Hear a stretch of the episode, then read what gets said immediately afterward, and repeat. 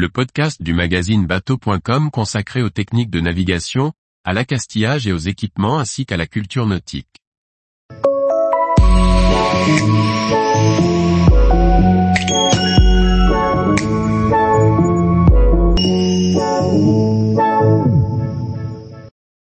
Tempêtes estivales en mer, les précautions à prendre. Par Charlie Fernbar.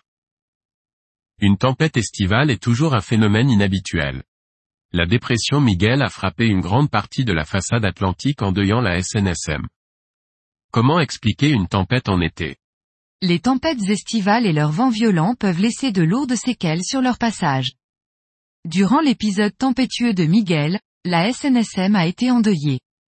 En effet, trois sauveteurs en mer sont morts au large des Sables d'Olonne, Vendée, après le chavirage de leur vedette, pour porter assistance à un bateau de pêche dont le marin était porté disparu. Bien moins grave, de nombreux bateaux ont rompu leurs amarres et ont été drossés à la côte. Enfin, la préfecture de Seine-Maritime a fait évacuer les quais de l'Armada de Rouen pour éviter les accidents. En France, comme chacun l'a remarqué, la saison la plus favorable aux tempêtes se situe entre octobre et mars. Durant cette période de l'année, les dépressions tempétueuses se développent sur l'Atlantique Nord dans les courants jets d'altitude, aussi appelés les rails des perturbations. De plus, à cette époque de l'année, le courant jet est en moyenne plus fort et aussi plus proche des côtes européennes.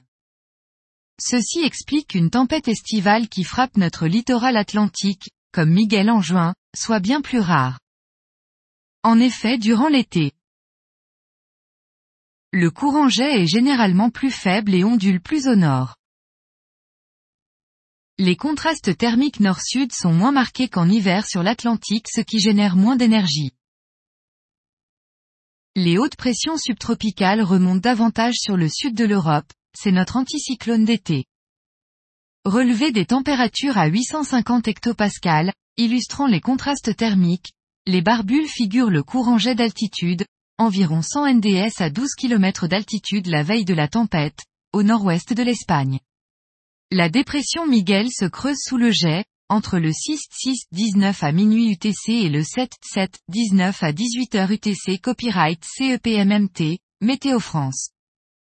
Météo France précise que la situation perturbée qui a engendré cette tempête s'explique par une anomalie de bas géopotentiel, c'est un niveau de pression constante en corrigeant la variation locale de la gravité, sur le proche Atlantique. Cette situation se combine à des masses d'air plus froides que d'ordinaire en contraste avec l'air chaud situé à hauteur des Canaries. Cette zone à fort tourbillon de grande échelle aux différences de température importantes participe au renforcement très significatif du courant jet situé au nord-ouest de l'Espagne, favorable au creusement important d'une dépression pour la saison. L'état de la mer sera relativement semblable entre une tempête hivernale et estivale.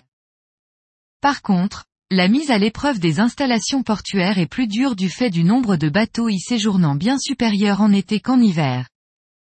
Statistiquement, les risques d'accidents en mer sont plus élevés en raison du nombre de plaisanciers supérieurs en été. À cela, nous pouvons ajouter que les plaisanciers naviguant toute l'année ont des bateaux mieux préparés et sont eux-mêmes plus expérimentés. Au port. Même si c'est l'été, ne prenez pas à la légère les alertes météorologiques. De nombreux sites web spécialisés en météo sont gratuits, n'hésitez pas à les consulter quotidiennement. Avant de quitter votre bateau, amarrez-le et défendez-le comme si une tempête pouvait passer, même en été. Ne partez en mer seulement si vous estimez, votre bateau et ses équipements, vos compétences et celles de l'équipage, suffisant pour le vent et la mer prévus. En mer. Sur votre bateau, vérifiez les systèmes de réduction de voilure ainsi que les équipements de sécurité.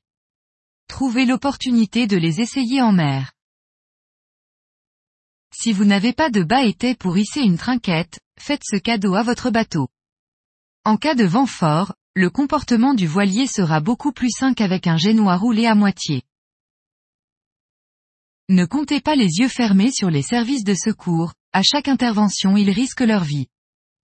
Des tempêtes ou forts coups de vent, en juin ou en été, sont des phénomènes rares, mais ont déjà eu lieu dans le passé. Il faut cependant remonter à plus de 30 ans pour trouver des épisodes comparables. Le 6 juillet 1969, une tempête frappe la Bretagne, la Normandie puis région parisienne, à Brest on relève 166 km heure. Le 26 juin 1958, elle avait une trajectoire plus au sud. Le 16 juin 1965, tempête sur la moitié nord du pays, Île-de-France incluse. On retrouve également des situations très dépressionnaires les 9 juin 1954, 12 juillet 1961, 3 juillet 1988, 7 et 8 août 1948. À noter, le 7 juin 1987, une ligne de grains orageuse, provoque un coup de vent tempétueux. On relève alors 126 km heure à Biscarrosse, 115 km heure à Bordeaux. Source Météo France. Tous les jours, retrouvez l'actualité nautique sur le site bateau.com. Et n'oubliez pas de laisser 5 étoiles sur votre logiciel de podcast.